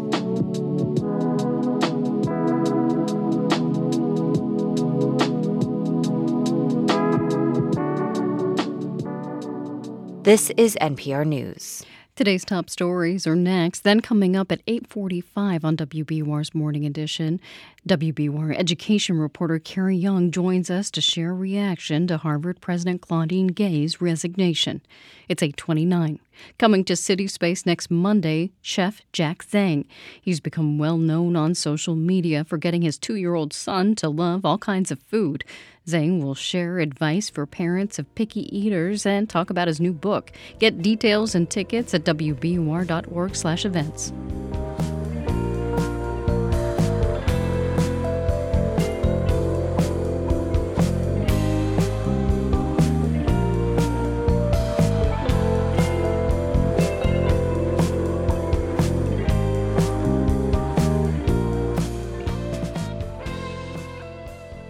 Live from NPR News in Washington, I'm Janine Herbst. Lawmakers in Maine start their regular legislative session today, and the fight over Donald Trump's name on the state's primary ballot continues. Republicans want to impeach the Democratic Secretary of State, Shenna Bellows, over her decision to boot Trump from the ballot, but she says she was just following the Constitution and the law. I reviewed the weight of the evidence in the hearing and made the determination that Section 3 of the 14th Amendment does apply to the president, and that the events of January 6th were not only tragic, uh, but qualified as an insurrection and happened at the behest of and with the knowledge and support of the outgoing president. Trump is appealing her decision. House Speaker Mike Johnson spent the night in San Antonio, and today he's to lead a large group of House Republicans on a visit to the U.S. border with Mexico. NPR's Giles Snyder has more. Speaker Johnson is at the head of some 60 House Republicans who are expected to accompany him to the border at Eagle Pass. The visit to the border will be Johnson's first as Speaker and comes as Senate negotiators are hashing out a deal that links changes in border policy as a condition for further aid for Ukraine. The talks have dragged on for weeks. NPR's Giles Snyder reporting. U.S. futures contracts are trading lower at this hour. Dow futures down two tenths of a percent. NASDAQ futures down a half percent. This is NPR. Montana's Attorney General is appealing a judge's order that blocked a TikTok ban from taking effect in the state. As NPR's Bobby Allyn reports, a federal judge prevented the ban from starting on First Amendment grounds. Montana's first in the nation complete ban of TikTok within the state's borders was blocked in late November. A judge ruled that the law oversteps the state's power and tramples on residents' constitutional rights. The U.S. District Judge Donald Molloy wrote in his order that state officials seemed, quote, more interested in targeting China's ostensible role in TikTok than with protecting Montana consumers. TikTok is owned by Beijing based tech giant ByteDance. Now, Montana is appealing the order. Meanwhile, the Biden administration is still in talks with TikTok to allay concerns national security officials have with the app. Critics say China could, in theory, use the app to spread pro China misinformation. Bobby Allyn, NPR News. Despite a recent drop in home loan interest rates, mortgage applications were down this week. The Mortgage Bankers Association says applications were down a seasonally adjusted 9.4% this week from two weeks earlier. The 30 year note inched higher last week, ending 2023 at 6.76%, but that's down from a recent peak of 7.9% in October. The MBA says the housing market is still plagued by a lack of homes for sale. I'm Janine Herbst, and you're listening to NPR News from Washington. From WBUR in Boston, I'm Rupa Shenoy. Lawmakers returned to Beacon Hill today from the holiday break. As WBUR's Walter Wuthmann reports, advocates for gun reform hope state lawmakers come to an agreement on a sweeping new gun control package in the new year. The Massachusetts House passed major gun reform legislation in October, which would strengthen the state's assault weapons ban, limit where guns can be carried, and crack down on unregistered ghost guns. All eyes are now on the state Senate. Senate leaders have yet to reveal their own proposal, but say they also want to pass restrictions on ghost guns. Advocates for gun control argue the state can be a national leader by making its already strict gun laws even stricter. Gun groups oppose any new reforms as an infringement on the Second Amendment. Legislators must report any proposed legislation out of committee by the first full week of February. For 90.9 WBUR, I'm Walter Wuthmann. More than 170,000 state residents have been affected by a data breach at Bunker Hill Community College. According to a state report, the breach last year exposed Social Security, credit card, and driver's license information. School officials say the issue was likely a cyber attack. Some Metro West public transit service is free for the next three months. The free rides are part of a state funded pilot program to encourage ridership. The program includes the 15 bus systems that make up the Metro West Regional Transit Authority. Riders can use a regular catch card bus pass to board. Any money on the card will remain untouched until April. It's 834. We're funded by you, our listeners, and by Uncommon Feasts, offering full service culinary event catering for your distinctive social and corporate gatherings. Gather around, let's feast. The Celtics' six-game winning streak is over. They lost to the Thunder 127 to 123 last night in Oklahoma City. The Bruins beat the Blue Jackets 4 to 1 last night in Columbus, and Boston's new professional women's hockey team makes its debut tonight. They'll host Minnesota at the Tsongas Center in Lowell. Mostly cloudy this morning, but skies will slowly clear for a sunny afternoon. We'll have highs in the low 40s. It grows overcast again tonight, and temperatures will be around 30. Skies gradually clear tomorrow morning, and we'll eventually have a mostly sunny day with highs back in the low 40s. It's 32 degrees in Boston. You're with WBUR. Support for NPR comes from this station and from the Joyce Foundation committed to advancing racial equity and economic mobility for the next generation in the Great Lakes region. Learn more at joycefdn.org. From the Walton Family Foundation, working to create access to opportunity for people and communities by tackling tough social and environmental problems. More information is at waltonfamilyfoundation.org. And from the sustaining members of this NPR station. It's Morning Edition from NPR News. I'm Leila Fadel in Washington, D.C. And I'm A. Martinez in Los Angeles, California. For months, President Biden has been running for president quietly, but that's about to change in a significant way. We're joined now by NPR senior White House correspondent Tamara Keith, who has new insight into Biden's campaign strategy. Tamara, so we said uh, that this new active campaign is about to start. What is it going to look like? Well, this Saturday on January 6th, which is the anniversary of the Capitol insurrection, Biden will hold a campaign event in Valley Forge, Pennsylvania, where he will, according to the campaign, lay out the stakes for the election for American democracy and freedom in a location with Revolutionary War symbolism. And then on Monday, he'll visit the Mother Emanuel AME Church in Charleston, South Carolina that historically black church was the site of a white supremacist shooting in 2015. And there, Biden will talk about another motivating theme for his campaign pushing back against extremism and political violence. And he'll draw a line from the Mother Emanuel shooting to Charlottesville and to January 6th. And then later in the month, Vice President Harris will go out to uh, the swing state of Wisconsin to mark the anniversary of Roe versus Wade. And she will tie the Dobbs decision and erosion of access to reproductive health care directly to former President Trump. All right, so democracy, freedom, extremism, political violence. I mean, it sounds like a pretty stark message coming from the president's reelection. I mean, is that going to be really the focus of this campaign? Yeah, uh, Obama era hope and change are very much in the rearview mirror.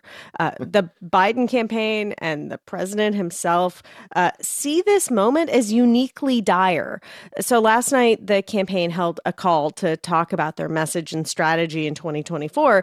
And the message was hard to miss. They are running this campaign like democracy depends on it. The threat that Donald Trump posed in 2020 to American democracy has grown even more dangerous than it was when President Biden ran last time. The choice for the American people in November 2024 will be about protecting our democracy and every American's fundamental freedoms. The leading candidate of a major party in the United States is running for president so that he can systematically dismantle and destroy our democracy. That was Deputy Campaign Manager Quentin Fulks, Campaign Manager Julie Chavez Rodriguez, and Communications Director Michael Tyler. And their message might as well have been written in neon. It isn't subtle. Um, and, you know, Biden isn't the only candidate you are going to hear this year saying democracy is at stake. The Trump campaign is also saying uh, that democracy is at stake and Joe Biden is the real threat, uh, though experts in Democratic erosion are sounding alarms about Trump and not about Biden. But Trump and his campaign are speaking to concerns that you hear from uh, far right Republican voters. All right, so both gearing up for a rematch, obviously. Is there a risk, though, for President Biden in staking so much on running against Trump? You know, the Biden team also uh, often uses phrases like Trump and his MAGA allies, uh, but the real passion among Democratic voters is about Trump. Uh, and that isn't to say that Biden won't talk about his legislative and policy accomplishments, which Democrats are proud of, but they need this to be a choice, not a referendum, especially while voters are still pretty skeptical of Biden's reelection bid. NPR senior White House correspondent Tamara Keith, thanks a lot. You're welcome. For more than a year now, Texas Governor Greg Abbott has been sending busloads of migrants to cities such as Denver, Chicago, Philadelphia, and New York. It's part of a program that Governor calls Operation Lone Star, and it's led to emergency declarations and pleas for federal assistance from mayors as the volume of migrants strains local resources. In contrast, other cities such as Topeka, Kansas, Dayton, Ohio, and Erie, Pennsylvania say they have the room, they have the space, and are ready to welcome documented migrants. Joe Schember is the mayor of Erie. He joins us now. Mayor, so why should migrants consider Erie for their home in the United States? You know, the topic of immigration is a very important one here in the city of Erie. In fact, since I took office in uh, 2018, so I just finished my sixth year, my team and I at City Hall have been working very hard every day on our vision to make Erie a community of choice where we celebrate six things. And we, I campaigned on this seven years ago, and we, we live by it. These five items that, that we that we want to celebrate. First is our uh, rich natural cultural diversity that we have here in Erie. Second is our welcoming, vibrant neighborhoods. Third is our world-class downtown and Lake Erie Bayfront. And fifth is our excellent education for everyone. And sorry, that was fourth. And fifth is the abundance of good family-sustaining jobs. So having new Americans come in and settle here is, is very, very important. You know, we swear in uh, 10 times a year at the federal courthouse. I'll stop there for a minute. Yeah, yeah that, that, last thing you mentioned, the jobs. Um, does Erie need people to fill jobs? What jobs are you talking about? We do, and you know, kind of surprised me when I took when I took office as mayor how many job openings there are. There's a lot of possibilities, and Erie went through the kind of change that I think most cities in, in the United States went through, where we had these great factory jobs along 12th Street, and that's where almost everyone in Erie worked those jobs went away. They don't exist anymore. And so Erie was run down for a while, but now it's turning around and, and we're, we're moving it forward. In fact, since uh, over the last about 50 years, we've lost uh, about 40,000 people in population. Most of them had just moved out to the suburbs of Erie, but they left the city. And now we're trying to turn that around and bring more people in. How do your constituents feel about uh, what you're proposing? I think the vast majority of them are very supportive of it uh, be, because we we swear in uh, about we sworn in about 60 groups of new Americans. There's about 50 in each group in the six years I've been mayor. We do 10 of those a year, uh, and we've had people we, we in, in the last 10 years, we've sworn in 3,337 new U.S. citizens from 110 different countries all over the world. And we're very proud of that. And it's something that probably most people think about Erie. They don't think about the cultural diversity we have and how much we value it, but we really do. And we're very, very proud of that. Now, does your city have the resources in place to house and, and support new migrants while they maybe try to get on their feet if they were to move there? Yes, we do. We have a lot of, uh, of, of co- companies, nonprofits that, that work on this. We have some government agencies that support this as well and help people get settled, both state and local I- individuals. Uh, we can, of course, always use more, but we're very proud of what we've got to let people help people settle in and become part of Erie. And in a generation or two, you don't even know the difference from, from other people.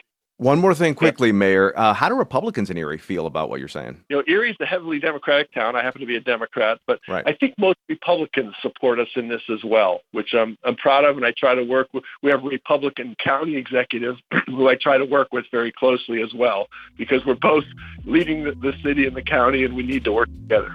Erie, Pennsylvania Mayor Joe Schember. Thank you very much, Mayor. Thanks for having me on.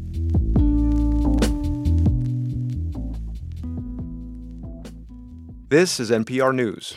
Coming up in 10 minutes on WBUR, the Marketplace Morning Report looks at the debate brewing in California over proposed reparations for black residents descended from enslaved ancestors.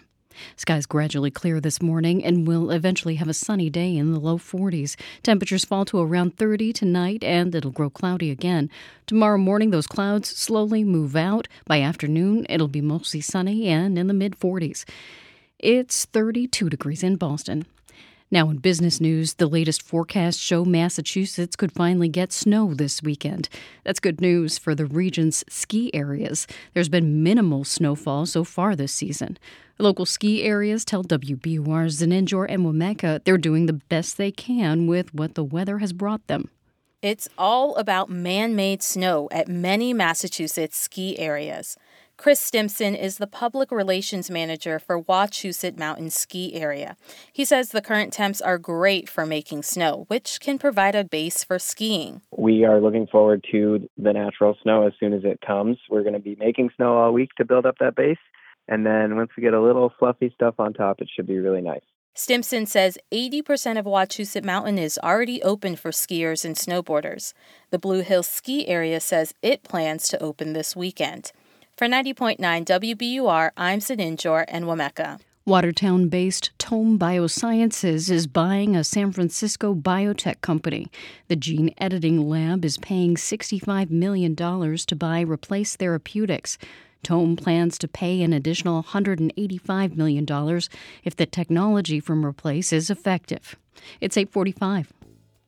Support for NPR comes from the station and from the Pew Charitable Trusts, sharing how people and communities can come together in polarizing times on the After the Fact podcast, available at pewtrusts.org/slash after the fact.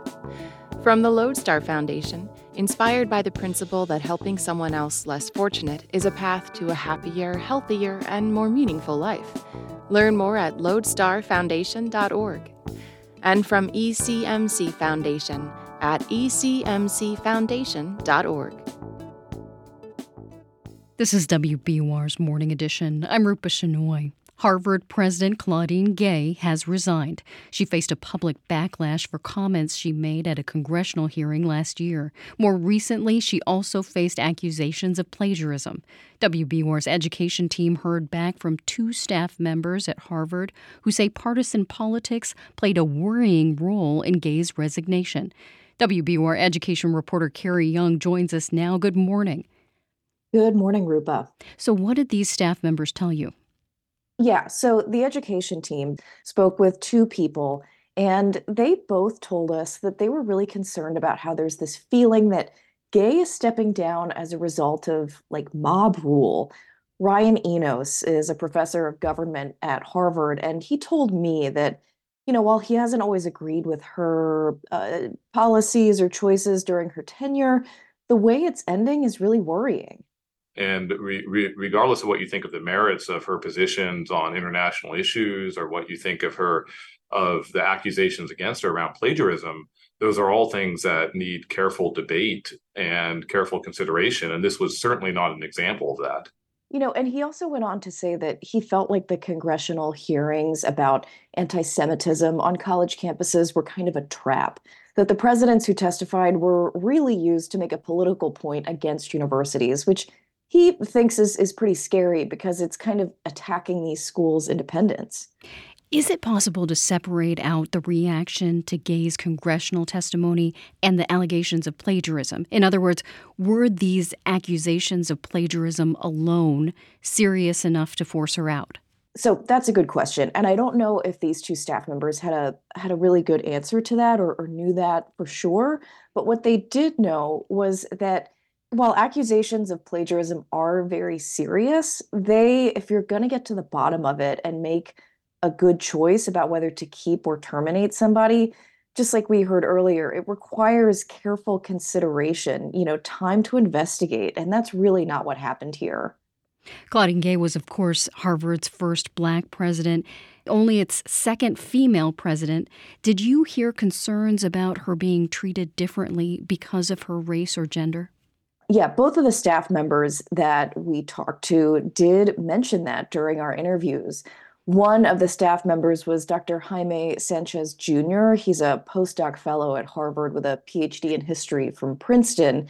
And he said, you know, yes, there there is some additional scrutiny that comes kind of naturally with being the president of Harvard, with kind of how famous it is just in general.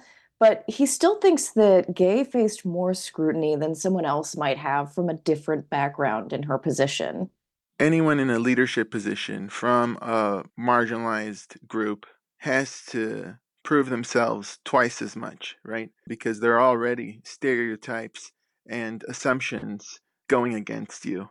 And so, certainly, that's something I imagine Claudine Gay had uh, up against her from the beginning of her appointment. Now, Enos, the government professor, echoed that. He pointed to the fact that other university presidents around the country have not faced near the amount of scrutiny that Gay has over her colleges and her personal, like official response to the war between Israel and Hamas. What's next now for Harvard? Who's in charge now? So, who's in charge now is Alan Garber. He has been the school's provost, so he's going to step up to become the interim president. As for who takes the job permanently next, we don't really have a lot of good insight on that yet. But I think Enos, the government professor, again, he described the qualities that the person needs to have really well. Whoever Harvard chooses to lead it must be lead this institution must be willing to take those kinds of arrows, those kinds of slings and arrows, and to be resistant to that type of pressure because it's extremely dangerous if universities allow themselves to um, bow to political pressure like that. Now, I will be curious to see how Harvard and really other universities move on after this. Like, what lessons are they going to take from it? And so that's something that we'll be looking out for on our team. WBUR education reporter Carrie Jung, thank you very much. You're welcome.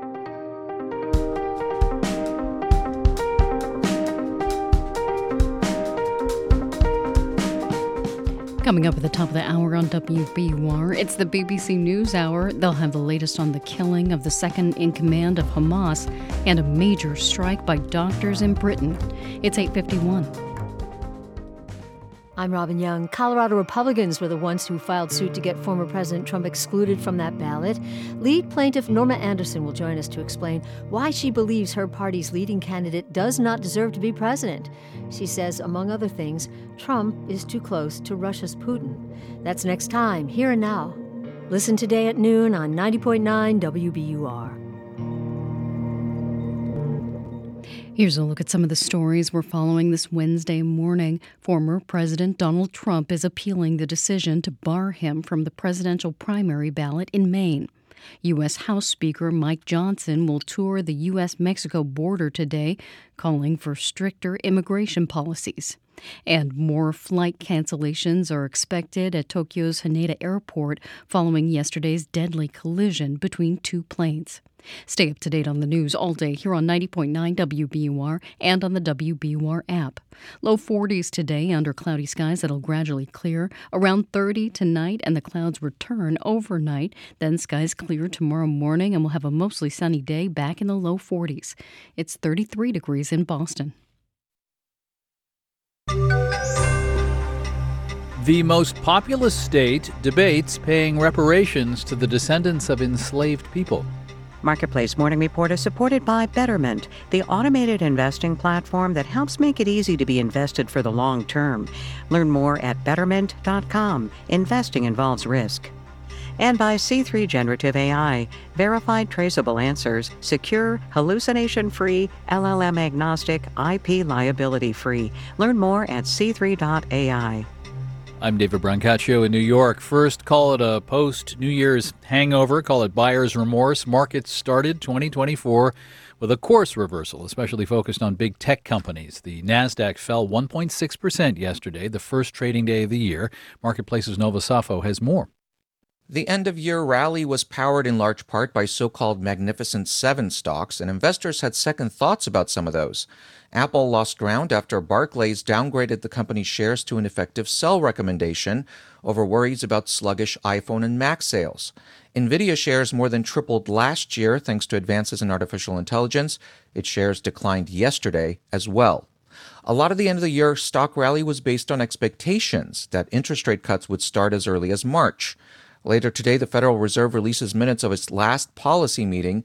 Investors want clues as to whether those expectations were too optimistic or just optimistic enough. I'm Nova Safo for Marketplace. NASDAQ futures are down half a percent right now, and the bond market has also been dropping in 2024, pushing the 10 year interest rate up to 3.97%. Marketplace Morning Report is supported by UiPath. More than 10,000 organizations use the UiPath AI-powered business automation platform to put AI to work. UiPath.com/marketplace. UiPath, the foundation of innovation and by Charles Schwab. Schwab believes every investor deserves to work with a firm they can count on, with financial consultants ready to serve clients and 24 7 live help. And by Progressive Insurance. Progressive is looking for individuals who want to join an inclusive and unique culture. More information, including application at progressive.com/careers. In this new year, California lawmakers are set for an intense debate on economic reparations for black residents descended from enslaved ancestors. In 2020, California became the first state to form a reparations task force. Last June, the group issued an 1,100 page report for the state legislature to take up. State Senator Steven Bradford, a Democrat, has now introduced a bill that would create a California agency to carry out reparations when or if they get approved. Reporter Lee Hawkins has a series on reparations this week. The California Reparations Task Force spent three years studying and developing reparations proposals. California State Senator Steven Bradford believes a government agency is the next step in the process before the California legislature starts looking at exact dollar amounts or benefits. That's what makes it real once you have a dedicated governmental entity that says, okay, we're charged with delivering, identifying who's eligible, and determining what uh, reparations look like. The agency would be set up to atone for California's history of slavery and the institutional racism that is illuminated by the task force's report. For example, during the gold rush starting in 1848, up to 1,500 enslaved black people were forcibly brought to California by Southern miners seeking fortune. Two years later, California became a U.S. state, technically a free state, but miners exploited legal loopholes to sustain slavery. And even with abolition, racial violence and systemic racial injustices continued throughout the 20th century. We identified basically 12 areas that, that we saw the state had engaged in producing harms against African American community. Jovan Scott Lewis is a professor at the University of California, Berkeley. He was also a member of the state's reparations task force. Things like property removal, to issues like mass incarceration and contemporary gentrification, right, which really are the, the kind of consequences of what we can think of as the practice of redlining that began in the 1930s. The task force cited disparities in housing, healthcare, criminal justice, and business ownership, and it provided a formula for calculating the resulting economic losses. But the report doesn't mention specific payment amounts for reparations, which is the most controversial aspect. Last March, a San Francisco reparations committee proposed a $5 million compensation package for each qualifying black adult. This, a number that California State Senator Bradford clarifies, did not originate from the overarching state task force. What we identified again was the wealth gap between white families and black families again at $360,000. So that was our starting point. So I think the $5 million that you hear right now, that's just a distraction. That's those naysayers who are finding any reason not to support reparations. Richard Rothstein, who wrote The Color of Law about government enforced segregation in the U.S., doubts whether reparations for black Americans could even be passed in California or anywhere. They're talking about billions of dollars paid to African Americans in California. It's not going to happen. I agree with them completely, but they're talking about something that is much more politically unrealistic than going after specific crimes that have been committed in violation of our Constitution. Rothstein believes filing lawsuits that address specific acts of economic discrimination, such as redlining or land displacement, would be more effective than the reparations proposals. But while there may be disagreements about what's politically viable, there's one reality that people on all sides of this debate can agree on. Any path to reparations would be paved with complexity.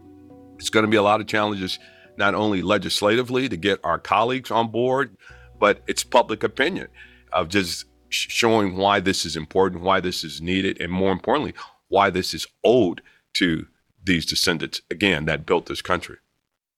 Senator Bradford's bill could face a vote in the California legislature this year. Our series this week is called Golden Promises The Battle Over Slavery Reparations in California.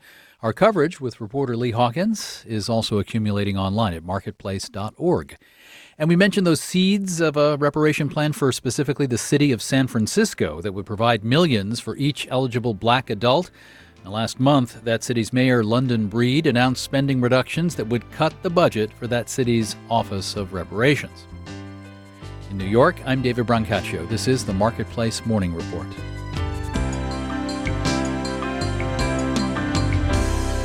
From APM, American Public Media. Clearing skies mean it'll be sunny by this afternoon and we'll have temperatures in the low 40s. It's 33 degrees in Boston, and the BBC NewsHour is coming up next. Hi, I'm Lauren Sommer. I cover climate change at NPR, so I'm particularly interested in the surge of interest in electric cars. If your next car is going to be electric, be sure to donate your old car to this station. You'll be doing your part to lower your carbon footprint, and we'll turn your old car into more coverage of everything that matters to you. Here's how. Learn more at wbur.org/cars.